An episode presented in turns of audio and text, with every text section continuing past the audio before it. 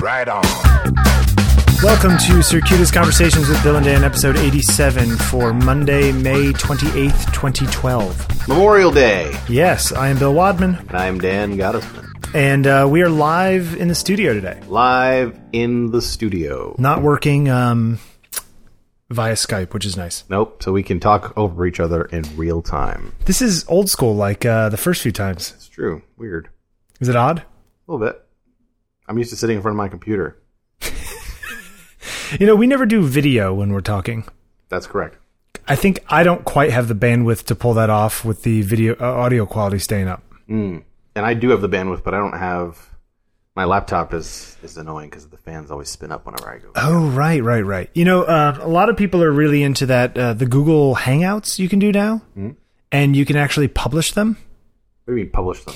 You can make a Google Hangout that's automatically recorded and it publishes it to YouTube.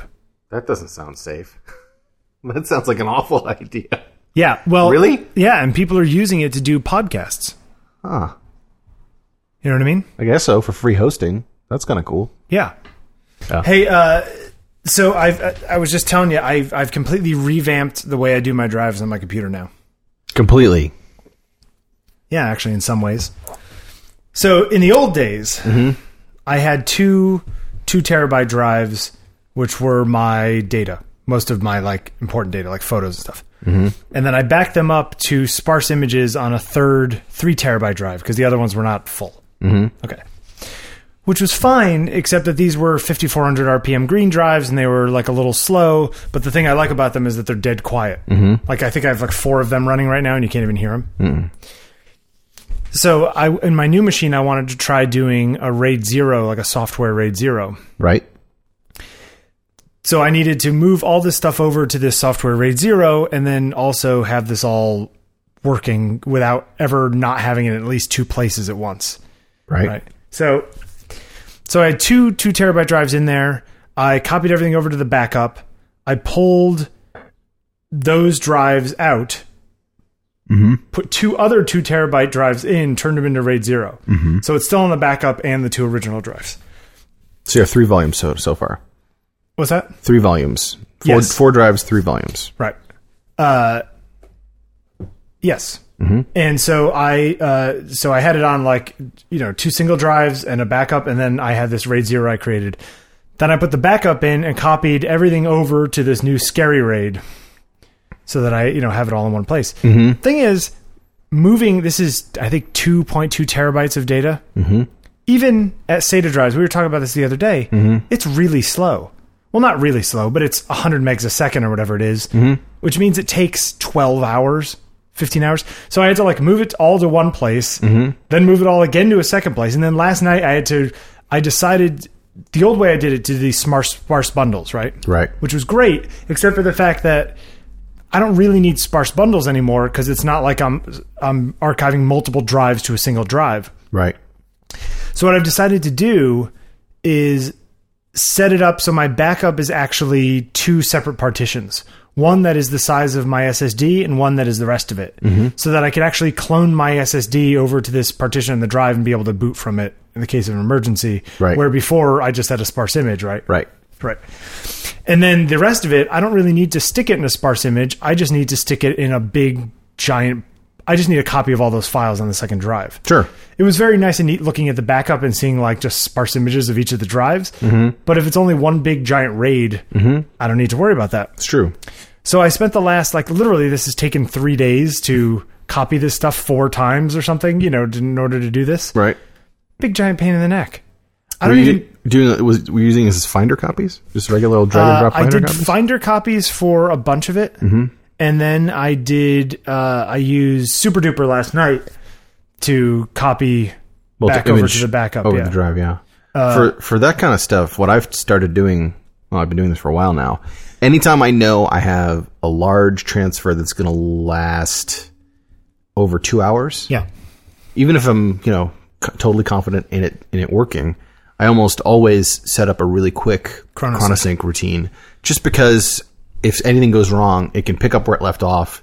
Um, it can report errors. Yeah. And then the other nice thing is sometimes not, not often, but sometimes I'll have like a number of copy jobs that I'll want to do. Like I want to move these four things over here, and then I went, and then at some point, you know, these six things When from here that's to over, there, yeah. and.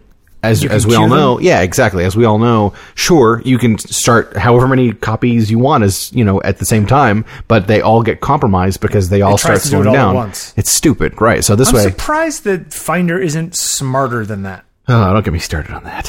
Like that seems like a pretty easy thing to do. You know, like have it so it's like those are waiting to go. Yeah, yeah. And then maybe even have a button where it says like, if I definitely know I want to do all these at once, like start it anyway. Yep, Sort of yep, like yep. the uh, double tapping when you're downloading the apps on the iPad or whatever, and it downloads a bunch of apps and it says like waiting, waiting, waiting, waiting. Right. You could double tap on them, and it'll uh, start downloading. the- It'll like force download. I've never Um, tried that. But yeah, no, no, you're completely right. back in the old days, in the old pre OS 10 days, there was a really nice little tool app called uh, Speed Doubler. Uh, I want to say Connectix made it. Do you remember those guys? Yeah. What else did they make? Connectix. Well, I think their first product that I remember was the the Quick Cam. Oh, yeah, yeah, yeah, yeah, They yeah. made webcams. The little balls. Yeah, the little balls with the little pyramid style tr uh, mounts. Um, I think it was called a quick cam or webcam. I don't remember what it was. So yeah, they were all black and white and they were Yep. serial devices. I remember that. You know, you had to get, get a serial because all pre USB. Um, and then they got into software and I don't know if they made RAM Doubler, which was uh, just essentially a more advanced, uh, virtual memory manager than the one that was built into the OS. Did it actually make that much of a difference? for some people I, I i remember some people swore by it i remember the little uh extension icon during the startup it had a little you know little two pieces of ram as, Yeah. as they marched across your screen uh and then there was speed doubler and one one of the really cool things about speed doubler was that it had a uh, an- another feature called copy doubler and copy doubler basically just augmented the finder's copying routines and when you dragged folders on you know one folder to another to to, to make copies it would give you a little dialogue and ask you hey do you want me to uh, pick up where i left off is this going to be a smart copy Yeah. and do i check for changes first and you know so you could you could resume interrupted transfers Sure. of, of tons of stuff without having to dig in and find out where it where it left off which Yeah. i always thought was a good idea even copying uh coming from windows Mm-hmm. windows is much smarter if you have a folder and you drop it somewhere that folder already exists on mac os does it does it merge or right it just sort of says do you want to replace yeah, it asks that you- folder yeah. where on windows it'll say do you want me to li-" basically it'll it'll start merging the two of them huh that's neat which is actually probably the smarter way to go right instead of like a lot of people are Possibly, gonna- but but what if you're trying to make an exact copy of something? You Well, then if- you if delete want, the- or if you, you want to delete replace the the, content. target so it gives you a and you- merge or replace option. Yeah. Yeah, that makes sense. Um, it's kind of cool. it's just yeah, there's a, a number of like weird little like missing things you ever use any of those ref, those finder replacements Like what? Oh, like Pathfinder. yeah that kind of stuff Uh, not in a long time. I know some. I know there's a friend of mine who swears by Pathfinder. Um, but he's a super, you know, techie nerd. and Yeah, yeah, yeah. loves that stuff. It's funny the drivers. Speaking of, you know, you said the change the the drivers to do the copying or whatever it was that the copy doubler. You know, like replace the whatever the internal stuff was. For, Yes, Mm-hmm. Oh, I mean it's just it's not it's like an app. and replacing the mem- the memory manager too. You know, Mm-hmm. where um, the big I did this soft raid. By the way, I created the soft raid on the new machine. yeah, Moved those two drives over to the old machine, And they it retained. showed up as Yeah. a as a RAID zero. It puts So- them. It keeps that at the on the drive level. So you Right. know, we used to do that all the time. You could swap. You could Move- as long as you move keep RAIDs them around. as long as you keep the drives in their sets though, and, and the OS is current enough. right. Uh, it'll it'll yeah, work. these were both you know 10.7.3, so yeah, yeah. whatever. I mean, I don't think you can do it like with old old, but since ten five, I want to say okay. it's been a um, which was really handy. But there's that soft raid, oh the, app. the actual app software. Yeah. Uh huh. um, and I just I, I wonder what kind of advantages it actually gives. Uh, you know, I have a hard time figuring it out. I, I we bought a license when I worked at DTouch, and I did a bunch of testing with it, and I could tell you the speed wasn't an advantage. There wasn't any, diff- you know, it wasn't any faster. Um, and if anything, it was sort of a disadvantage because uh, it had its own little proprietary driver that had to load Right. Uh, and I don't I don't remember if you put a speed sorry a soft raid pair of software you know a, a pair of drives that were rated with soft raid and if you pull them in and put them in a machine that doesn't have soft raid installed I'm not sure if they show up. At they all. work or not I don't remember just gets tricky. I think the one thing it did it does have it gives you a few more options for flexibility as far as the configuration is concerned, but I don't I don't know how, how worth it. it Yes. I have, to, I have to look at it again. It's surprising. Like is- also like I was copying a bunch of images, right? So they're all raw things are twenty something megs a piece, and the big images are hundreds of gi- megs a piece. It's surprising how that stuff goes fast, right? But then you start copying smaller files, and it all drags down or whatever. It's kind of like you know I'm copying this entire folder, or whatever it is. Why don't you consolidate it and just copy it as a big block of stuff? That's not how it works. Yeah, I I mean, th- that's that's you know, an old school. y- y- You you know why file that? systems feel really archaic Yeah, but you know you understand why that happens, right? with the block level stuff. Like Well, no, the the way I understand it is is the, or the way I explain it to people. it moves the metadata first and then it moves the well, data, here's that the thing: it, it basically every file on your computer has we'll call it a head and a tail, right? A top and a bottom, um, and it doesn't really matter how big that file is. kind of thing. right The computer doesn't really care. All it cares about is the head and the tail, just to make sure that it, you know, it, it has Beginning and the end. Exactly. Um, so if you have a folder with a hundred files in it, right? Let's say we're talking about uh, uh, uh, one gigabyte, right? Sure. So if you have a folder with uh, one hundred one megabyte, no, I guess it would be hundred megabyte. okay yeah So one, you have 100, one, one, 100, 100 megabyte files in it, right? Is that a gigabyte? that would be 10 gigs 10 gigs. So 101 megabyte files. okay So sorry, my math is bad. So if you had the fo- the folder full of 101 megabyte files, and you tried to drag those all over to another location, Okay. and timed it, and then you did the same thing, but this time you either zipped those 100 megabyte files into one single file, or you had, uh, you know, a one gigabyte single file. Right. The the, the the single file would move way faster because it's it's literally 98 things that the computer doesn't have to double check anymore. right right right yeah it's just it's trying to keep the index correct Mm-hmm. It's that's what takes basically so trying to keep track of every one of those Yeah. files. Yeah. And that's why like, you know, uploading, you know, tons of little files on the internet takes for freaking ever. oh god it's such a nightmare you ever uh you ever like download wordpress and then unzip it and then upload because wordpress is only like 20 megs Yeah, but it's like thousands of files. yeah so when you download it and you unzip it it says like oh it takes like 30 seconds and then you try to go upload it and it's like About seven minutes. yeah And it's like wait what um that kind of stuff just There there are I want to say there are transfer protocols that compress though. I want to say there's a flavor of FTP that does that, that does some sort of com- on the fly compression to combat that. You know, this also reminds me of.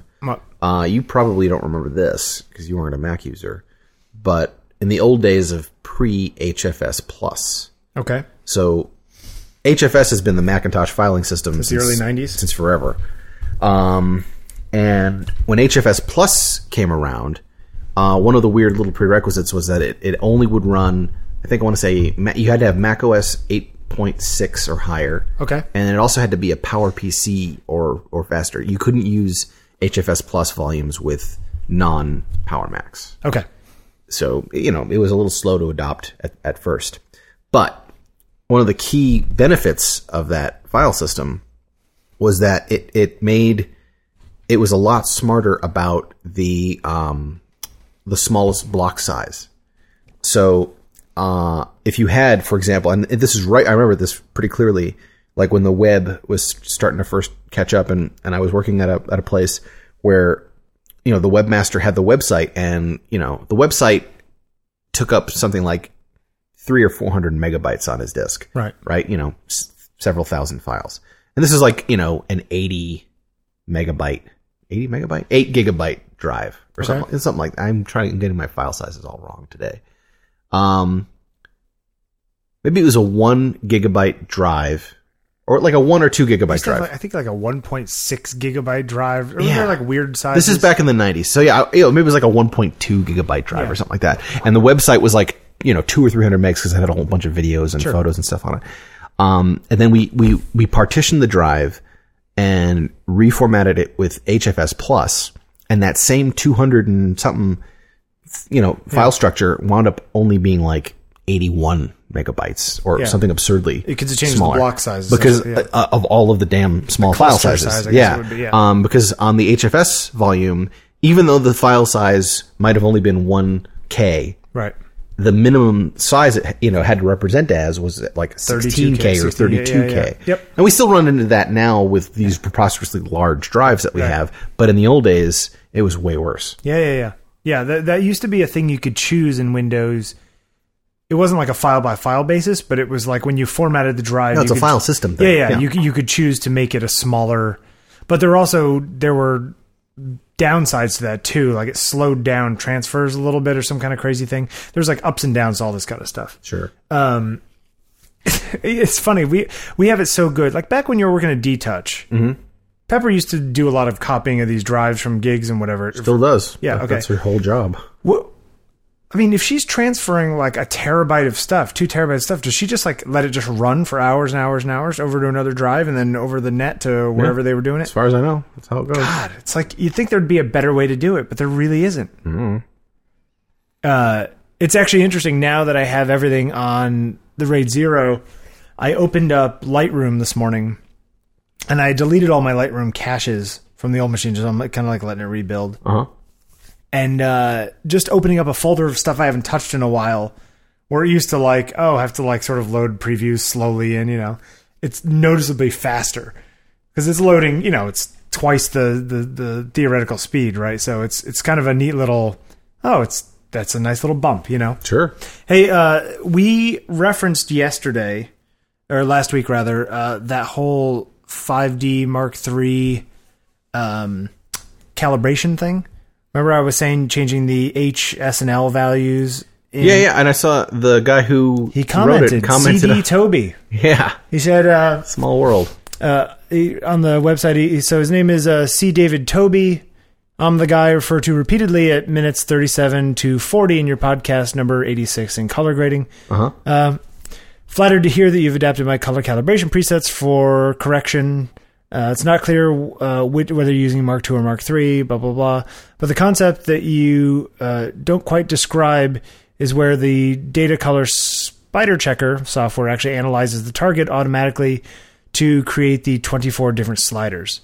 Um, so basically, he's taking a picture of a color checker, and then there's software that actually does the calculations and spits out the stuff for him. Uh, the question is, is that, I wonder if that's custom stuff or because I wonder if it actually hands out luminosity, saturation, and hue. values that you Yeah, enter. or if he wrote software that that does the, the the math. I guess we'll find out next week if he listens to this episode. um, so it's not me noodling around to find the right settings on a total of 24 different sliders. That would be a lot of trial and error. But instead, is a process uh, that we went to great pan, uh, pains to automate. There you go. Mm-hmm. So anyone could shoot the target, get a calibration profile for their camera, which leads me to my final point. Uh, the numbers you lifted from the screenshot are certainly like to improve the results in your body, but not as good as custom calibration to performed with you know your own body. sure So uh, right, which which I know is not going to be perfect, but it's a good start it's a good start. And my guess is that the uh, variance between sensors for Canon or somebody are probably within a couple percentage points of each pretty other. close yeah Um, pretty cool, but just interesting that he got back to us. Speaking of color calibration, um, you know I have uh, an old Azo CG211, Okay, um, which is their older um, calibratable um, IPS Yep. panel. I think it's a Hitachi in there. Um, and I, yeah, I'm not a heavy duty color calibrator type of guy, at, at least at home. Not any- Yep. you know, not unless I need it. But I, I noticed it was looking a little off, um, and it had been you know many many hundreds of hours since my last calibration. And uh, I decided that you know I should look into it because I remember when one of the one of the bigger hubbubs when 10.7 came out was that the color calibration drivers and software weren't ready yet. You know, Yeah. most a lot of the companies didn't have their you know their their software for the calibrators um, working. Yep. Um, so I went to ISO's uh, website, and fortunately, they they have a new version of the Color Navigator software. I remember that stuff. What's that? I used to use that on Um, yeah. my Visa. and uh, it's it's written with Adobe Air. of all things. Did they rewrite it with Adobe Air It's, it's recently? totally new. It's- you know what they probably are thinking just could be able to go cross platform. Makes sense. And all it's really got to do is you know connect to the device and then do Feed it some colors and then generate a profile. Yeah, yeah it's send them to pretty the s- LUT. Yeah, it's really simple. Yep. Uh, it- but it's cute. They have a neat, a, you know, a little bit more. You know, in the in the past they had this weird little, um, you know, anim. I don't even call it an animation. They had this they, they stuck this little window in the lower right hand corner of the screen while the calibration was happening, so you could sort of get a get a feel for how long it was going to take. Kind of had What like did the a, animation look like? it wasn't really animation. It was like a white box with a plus, and then it had like a pie chart that would slowly kind of spin around. I and remember fill. this. Yes. Okay. So now one of the nice little things that they've done with this new version of the application is this, you know, that, that, that little thing in the lower right hand corner is a little prettier. And it has these little things where it, it when it's measuring the shades of gray, um, it throw, it, it throws these little balls in a little stack, you know, so, you know, it's, it's kind of hard to describe. Ah. Yeah. But, uh, I was just, I was amused. Number seventeen is now checked. yeah, I number was, 18. I was amused. I uh, it's funny. I, I actually calibrated my screen again the other day, and I, I haven't in a while. I've been lazy. Um, it's funny because I keep my calibrator out. I just plug it into my keyboard, and I Yeah. can do it. You know, Yep. usually takes like a couple. Sometimes I do it once, and then if I don't get numbers that are up to my snuff, because the problem is, is as you get more accurate, it gets to the point where there's more variability in each test. Hmm. So you might run the test three different times and get three different delta E's. That makes sense. Um, so sometimes you got to run it multiple times in order to get one that like fits right. You know. Sure. and uh, I haven't done it in a few months just because I've been lazy. And uh, and the reason why I I did it is because I got the Air Display app on the iPad. Oh yeah. Have you used this? Uh, it's been a long time. I remember when it first came out, and I there was a free version, and I tried it, and it was cool. But then that was it. It it does the job, you know. And it, It's a neat trick. yeah, it is. Uh, it's a little you know slow, right? You're not going to do it in real time. No, it's not for that. And I wouldn't use it as a. Some people are recommending it as like, oh, you can use it as um, like mixer. You know what I mean? Like you could put controls from audio things. It's not nearly responsive enough to do that. But what I was figuring what I could do is get like a little dock and use it as a second display. So when I'm working in say Photoshop, yeah, for palettes. well, actually, I was thinking of because it's a really good display in super high res, have it as a one hu- or have it as a fit Oh yeah, you're one hundred version of the percent. Hmm. bi- yeah. So I could like look at the whole thing while you're working close up. Bad idea. No, I, they're gonna be curious. It worked well in Lightroom as sort of like I could have the grid on the big display and then click on them and have the like zoomed in view or the fit view on the little screen. Uh, it- although it's funny when you have, it feels like a pretty big display, but when you have it next to a 30 inch display, It's pretty small. you start to realize how tiny it is. yeah, even know. though you've got an iPad three with the higher res Yeah, screen. right. And there's like a whole high DPI mode that you can turn on, so that it increases the size of uh, uh, any of the controls. You know, when you put them on that screen. Neat. Um, yeah, it was like a neat little trick.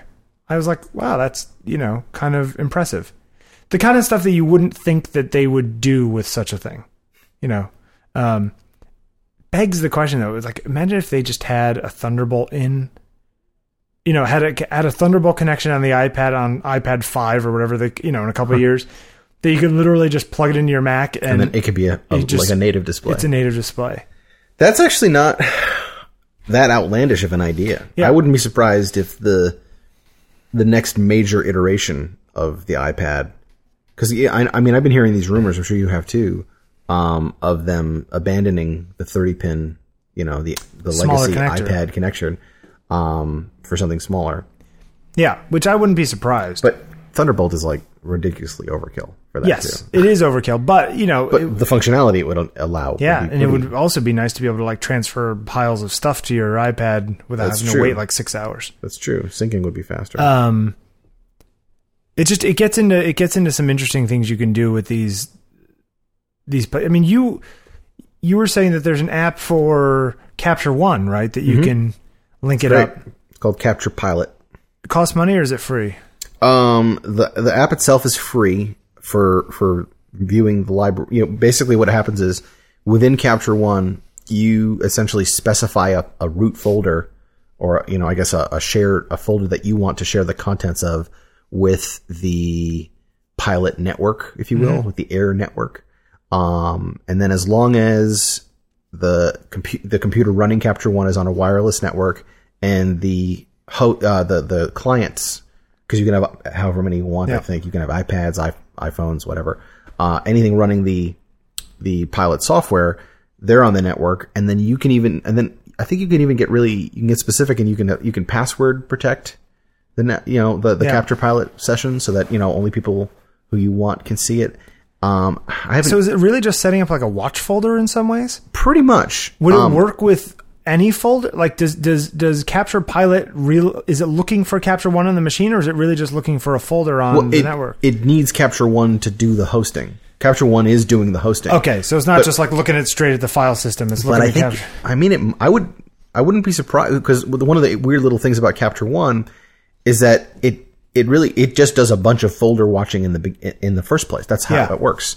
Um, s- in the old days, and actually still today, sometimes when you're dealing with a camera that isn't supported natively by Capture One, like the Leica S2 Yep. or it's the newer like like this brand you know the Nikon D800E E, you know which Yeah.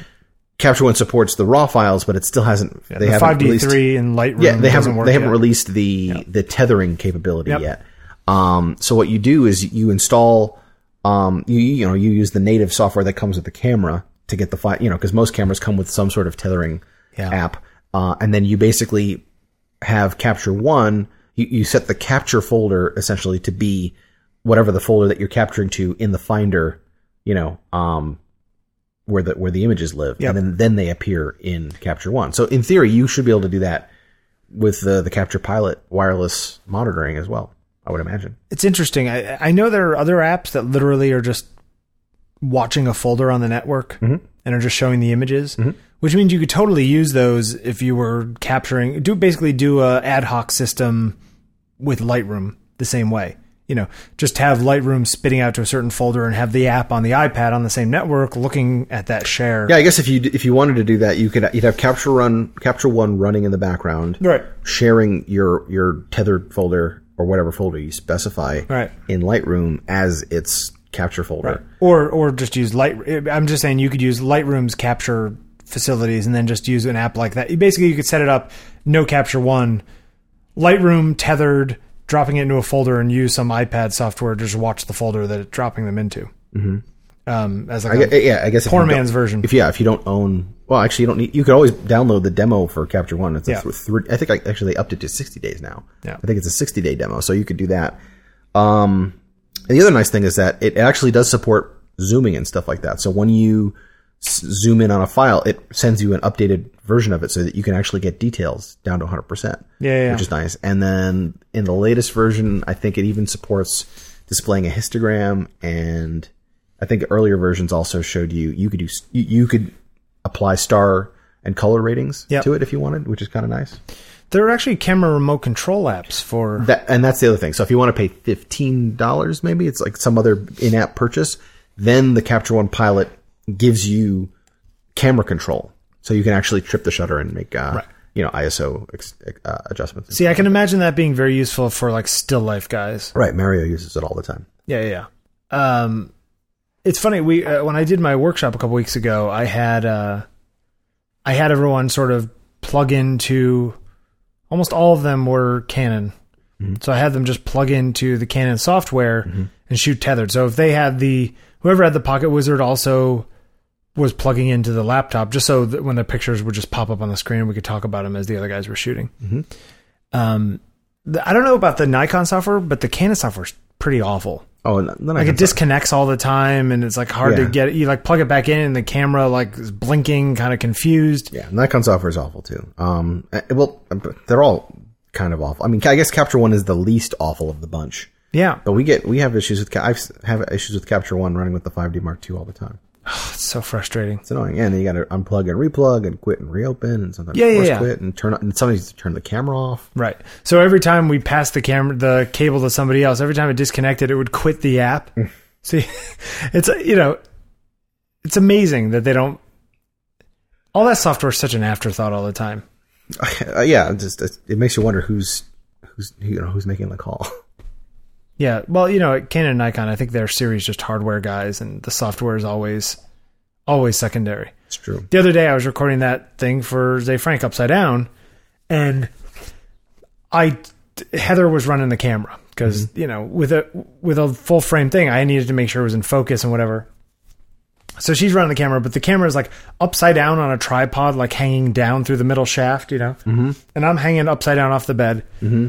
and uh, and it's one of those crazy things where like when you go upside down, it's like you can't. Like, it's hard to think because like the, all the blood starts rushing to your head, and you're kind of like you get a little like lightheaded, and you're kind of like, okay, wait, what was I gonna say? You know, we're, we're filming the whole thing, but every time I was trying to like change settings on the camera. New camera, I couldn't figure out how to change it because I didn't need 1080p for that. That camera doesn't do 720 at 30 frames. All the 720 settings are at 60 frames that I saw. Really? Yeah, That sounds weird. I know, right? I have to take another look. But the other day I was like, okay, well that's a waste because now I gotta I know it was the other way. I know it can only do 60 frames at 720, right. but you think it'd be you able think to- it would just be able to drop the other yeah, frames? It should be and- able to go slower. That- Yeah. that, there must be something else going on. Yeah, or maybe it's just they have the firmware or whatever it is. Mm-hmm. But like, I was sitting there, I, I know that camera pretty well now, and I'm flipping through, and I'm like, where the hell do you change the settings? Because I haven't played- well, you don't- messed with the video. You're not a video guy. but it used to be that the video settings were inside just the regular menu system. It was like down the bottom of one of them, you kind of like went down to this rabbit hole of like the video settings. Yeah. And I went through the entire menu system like five times, thinking I was insane. Like. Where the hell do you change this? And so I download the PDF of the manual because I didn't, I don't know where I put the manual in a box somewhere. Right? I don't really need the manual Sure. download the manual and I look up like how you change the thing resolution. And it was like, you know, it press this to change the resolution. And I'm like, that button doesn't exist. Or, you know, it was referencing something somewhere else in the manual or something. And I was like, this is so massively confusing. Like, I'm pretty good at this stuff and I can't figure this out. Yeah. It was just, and it turned out that when you, you have to have it in live view mode for the video. Oh, right. Then there's shit on the screen right. and you can move around with the little the D-pad. eight way, yeah. Yeah. to get the thing. How am I supposed to know? Like that's a completely different paradigm than you change any other setting It's true, on the but camera. that's actually not unlike how video cameras work. I know, but it's just kind of funny that like I don't know. It just seems like you changed everything. Yeah. You know. That's, that's funny. Yeah, it was just pain in the neck. Oh, video. Video man, what Yeah. a pain in the ass. Yep. Every time I ever work in video, and so I, I filmed this thing and we did a couple takes, and I pulled it into Premiere, and I I g- top and tail, you know, in and out points, brought it in, audio, pumped it up a little bit, got rid of some of the background noise, um, made the video a little bit better because the color was off, and then I'm like, okay, export. So I export it to like a 720 or a 1080 uh, H264. 8264 file. Right. And it only ended up being, I mean, it's like literally 10 seconds. So it was like 15, 20 megs. You know, it wasn't that huge. Sure. Um, except it cut off the first like half second and the last like second of the thing. So my timeline, if you played it in the timeline, it was perfectly fine. I select all, so I made sure I got everything. I go and export, and it and, playing it in preview worked. But the minute I ex- actually exported it, it clipped the f- top and tail, which is why I was calling Claude that day, trying to figure out what the heck the problem was. And I, I what I ended up doing was extending it a half a second and a second in the timeline, even though there was junk in there, Right. which ended up exporting correctly Bizarre. video stuff just doesn't make any sense to me. Yeah, it can be definitely it can be frustrating. That's for sure. Yeah, much more frustrating than uh, what's it called? Hey, you were doing we were talking about that transcoding stuff last week, That's right. and you and I were talking the other day about building a little Hackintosh just to do transcoding. Yeah, the thought occurred to me. Um, I was just thinking about how it might be nice to have um, a dedicated, um, well, not dedicated, but a machine that had enough cores in it to really chew through um, transcoding some of this stuff. Right. Um, s- s- you know, case in point, let's say you're on a, a shoot and you're sh- and you know there's two 5D Mark IIs and or or 7Ds or whatever. You know, they're, they're shooting Canon DSLRs, and at the end of the day, you have you know 100 gigabytes of shot footage, which is compressed. Um, somebody, if they want to edit that, has to transcode that stuff into something you know that editors like. Uh, in this case, the the format seems to be uh, Apple ProRes, Okay, um, and that basically more than doubles the size of the original files. Um, and it's it's ba- it's just kind of upresing them basically. It's you know it's just you know It's, unpacking them and just storing them sort of uncompressed. It's the I would say it's the sort of the equivalent of taking a JPEG and making it an Saving it EPS as a E file TIFF, or, yeah. or an EPS file, yeah. Where it's just a you know it, it it can be recompressed for sure, but in order for the you know the software to, to do all the real time transitions and stuff like that, and the coloring to be proper, it has to be resed up. So um, there aren't any. I, so now I'm doing some research and looking into the best ways of transcoding as quickly as possible. Um, and as you probably know, multi-core processors do these sorts of tricks in a couple of different ways. And so let's say you have a four gigabyte file. Um, because it's a single file, even if you have a multi-core processor or two processors, the way the routines work, they can only really, you know, chew on one file at a time. That's just the way they do you it. can't just cut it in half and start compressing because there's Well, keyframe issues. You And, can though. So so that's where it gets cr- crafty. So there are a couple of different packages out there. Um, you know, server stuff and some some you know little behind the scenes um, apps that can basically do what you're talking about. The the coolest one I've seen is um, called Episode Episode Engine or Episode Pro. Um, I, I was first introduced to it a couple years ago when I was at Control Group, and we were working. We were one of our clients was this sort of TV station, and they needed to do a ton of transcoding.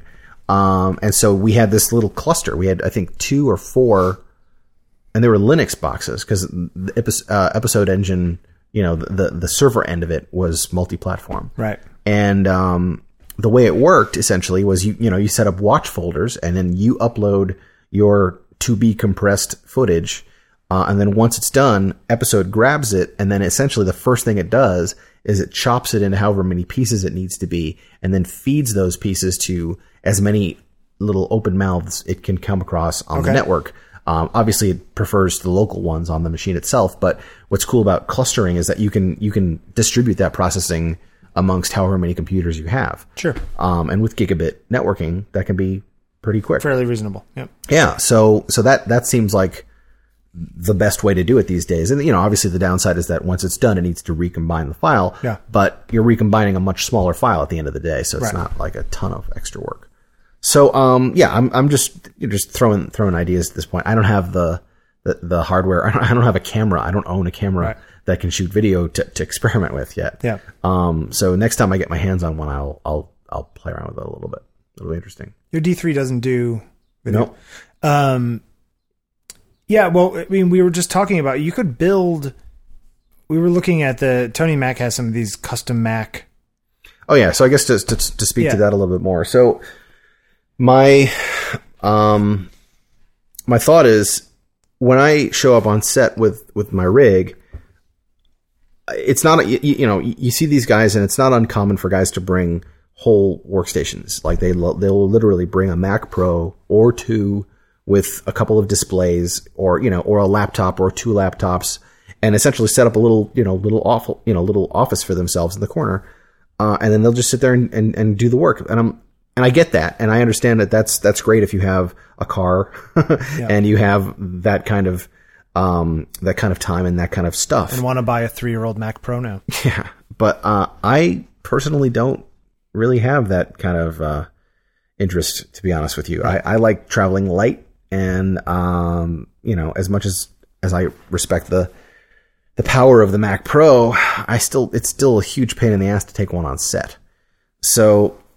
Um, the, the bonus of the Mac Pro obviously is that you know mine has eight cores, you know two two quad core machines and if i'm going to be doing transcoding that would be the way to do it compared to my current you know core 2 duo which only has two cores Right.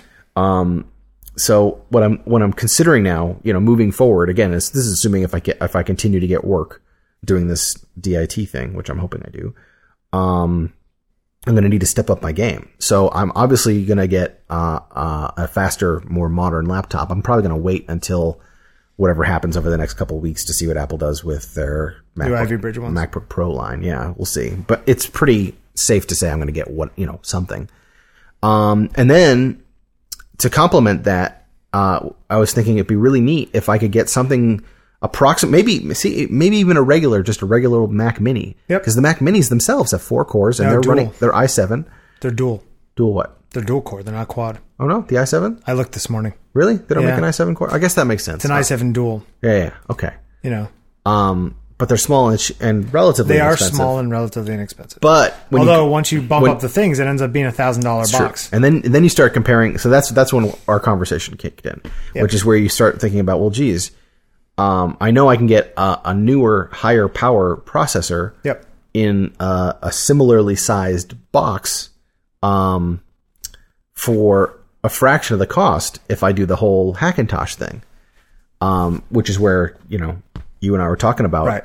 That, that, that could be really cool. And I mean, literally, these things are, you know, they're not as small as the current Mini. The current Mini is freaking teeny. No, they're they're more like the you'd build be building something closer to the cube, Right. The the old school Power Mac Cube G4. which is still a fairly small machine. yeah, it's compact. I mean, it's Well, no- compared it's- to a Mac Pro- exactly. It's smaller than a Mac Pro, and I could still fit it in a, Plus, in a backpack. you don't. If I mean, if you're doing this over the network, you just need a headless machine. in theory, even yeah. really if, if, need if I'm the gonna have, monitor. yeah, if I'd have a laptop with me, all I would need is a nice little gigabit switch. Or actually, no, I wouldn't even need a switch. I could just plug Plug straight in. the computer right in the computers right into one another, and then I could set up um, something like Episode, Yep. where I'd have you know, and both machines would be you know on you know in the cluster, um, but the obviously the primary one would be the uh, the desktop, the mini, if you will, the Hackintosh mini. Uh, the other thing that would be nice would be to have native onboard E eSATA connections and USB 3 connections. Yes, which the motherboard we were looking at did. Yeah. Uh, the only other thing that would be amazing is if it had Thunderbolt, which yes, is where the Mini comes into play because the Minis do have Thunderbolt compression uh, ports on. them. right. But what for storage? What would be your Yeah, Thunderbolt? for storage. Okay. Uh, how much space do you need? That is another good question. Because you get into this thing where, okay, if it can fit a three and a half inch drive, you could put a three terabyte drive in there, four terabyte drives now. Mm-hmm. Um, are you going? And and when you're transcoding, the limitation is not the bandwidth of the disks. The disk can read and write a lot faster than your CPU is going to crunch. Usually, yeah. Here's the thing: there's the additional layer, the additional factor to to mess things up in the world of DITing is that, in my experience, anyway, maybe this is different as you get higher up the chain, but in my experience, you're basically handed hard drives by the client that they some of expect them might just be that they weird expect to be handed at Thunderbolt. the end of the day when when they're filled. Yeah, and and you're at the mercy of whatever drives that those people have chosen, which in my experience have been things as slow and crappy as the little, you know, multicolored Western Digital USB only, you know, the little bus powered USB two jobbies.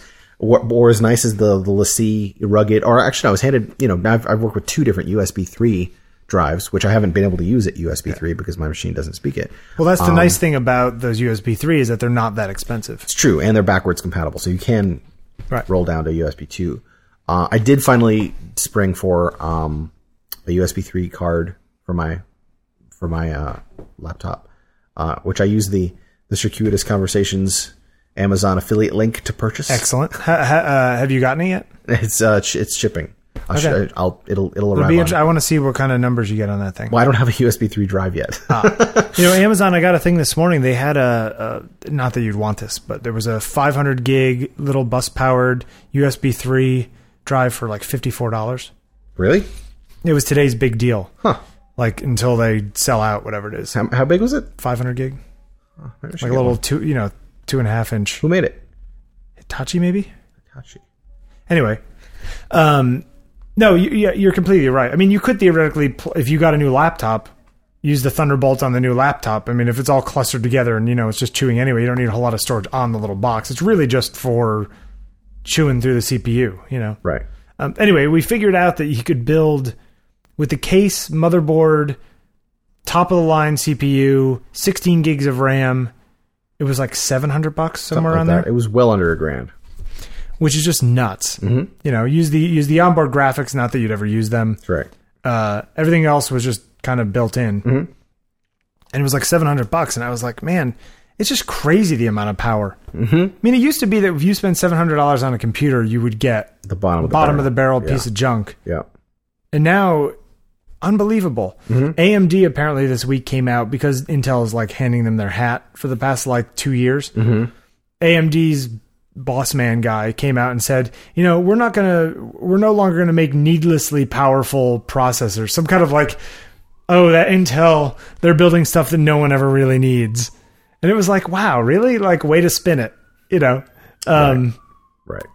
It's always something, right? Everyone's always got an excuse for why they're not as good or why not, you know? They got to Uh, do something like that. Anyway, I just think, I think it would be a pretty cool experiment, if not anything else. Look at that, like, uh, it's crazy. We're like, we're in New York City. Amazing. I think that was an ambulance. Seventh Avenue or Sixth Avenue where I live. Not it's. I like this avenue because fourth, fifth, seventh, eighth, and 9th all have buses. But this one doesn't. No buses. The only times there are buses here is if there's like a Or detour or something. yeah some kind of thing like that. Yeah. But it's funny. Buses are loud, Yeah. uh, especially from above. I think they like are designed to s- kick most of the noise and stuff like upwards in the back there. Hmm. Uh, Never thought about it. you ever notice that like at your uh, there any is there a road like right outside your window? Yeah. A major one. Tillery Avenue. Oh right. Yeah. Uh, That's why there are always sirens and buses and things. and cops just hanging out up there. Yeah. Well, it's, there's a police station around the corner and a That's fire so station weird. and a post office and city hall or borough hall. Uh, yeah, I was telling you how my sister's phone got stolen Yep. yesterday. She was sitting at this museum. Some like twelve year old kid grabbed her iPhone and ran, mm-hmm. and they ended up catching him and getting it back, whatever it is. And he was all like, "Oh, I don't know why you're pressing charges. You got your phone back." Uh, my sister was like, "I'm pressing charges because you're an idiot." Uh, but it just kind of it, it all, all of her pictures and videos and things of, of my nephew or her son were on there. Mm-hmm. And man, you got to back that stuff up. I don't, people like even with iCloud, it's what like the last hundred pictures or something like that. Oh, is or that it? I don't know. Last hundred and fifty pictures. There's a at the other end though. It's a bit bucket, right? It's not. They're not all sitting up there. I don't know. Um, which is a scary thing because I think people set up iCloud And they just assume that everything's Yeah. going to be fine. well, what you got to do is actually turn on like iPhoto or Aperture, I Or guess. the photo on- stream thing. right. To have photo, but you have to actually turn on, you have to run iPhoto in order for it to start download from PhotoStream. Like PhotoStream doesn't happen at a system level. Hmm. It's like you have to load up iPhoto to make it work, That sounds right. which it really should just sort of download them in the background at the system level. You, yeah, I don't know. It's, it's annoying. I don't know. Very weird. What else you got going on? Uh, let's see. I'm heading to Savannah, Georgia tomorrow for a last minute quickie thing with my friend Seth. Um, we should have Seth on the show one of these days. absolutely.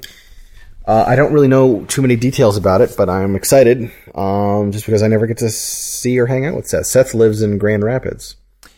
Uh, he moved to Grand Rapids shortly, or right around the same Chicago. time. Yeah, from Chicago, right around the same time that I moved here from Chicago.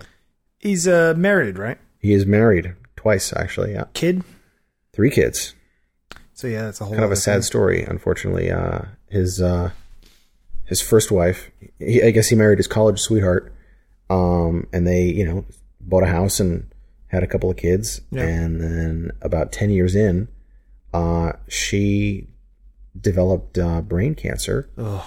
and then within like two years, she was gone. Um, really sad. Uh, but you know, luckily enough for him, he he met another really terrific girl. Yeah. and they got married and had another kid, and and now they all live in a huge house in Grand Rapids. They all get along. Yeah, everybody gets along. Uh, yeah, I mean, he was here. Uh, was, was, He's it been about here a couple times. was it about a year ago Uh, that me, he, and I, and and Claude. oh yeah, yeah. we all went over to. Uh, uh, what's it? The Celeste Cafe, right? Oh yeah, and then, but then we went over um, um Kent's house.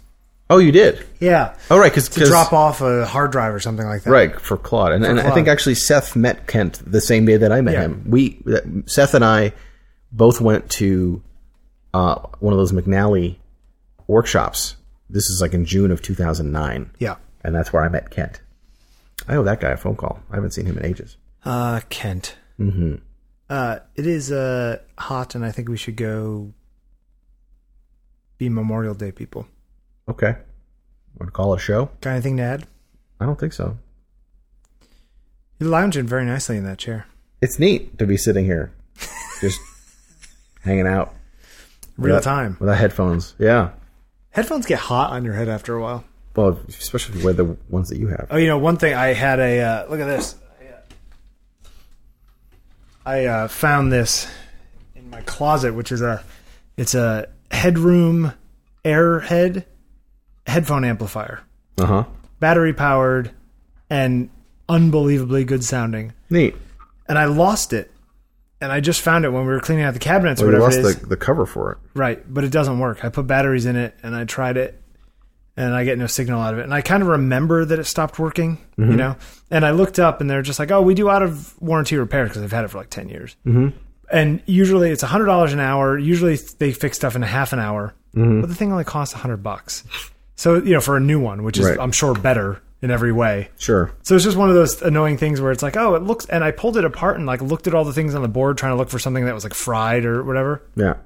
All looks fine Yeah. just That's sad sometimes. that's how it works. I don't know, it's kind of annoying. Anyway, head head headphone amplifiers, good stuff.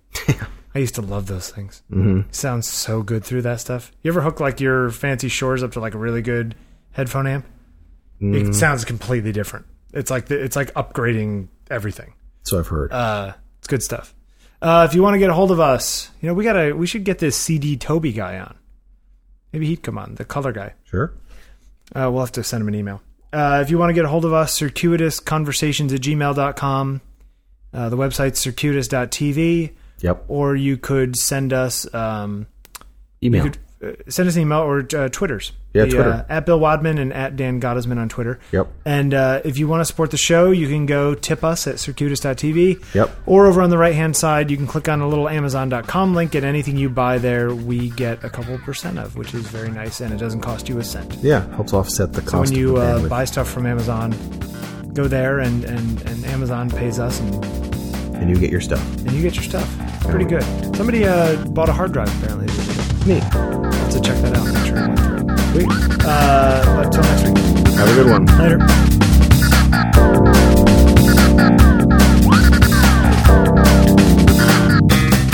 Right. Right on.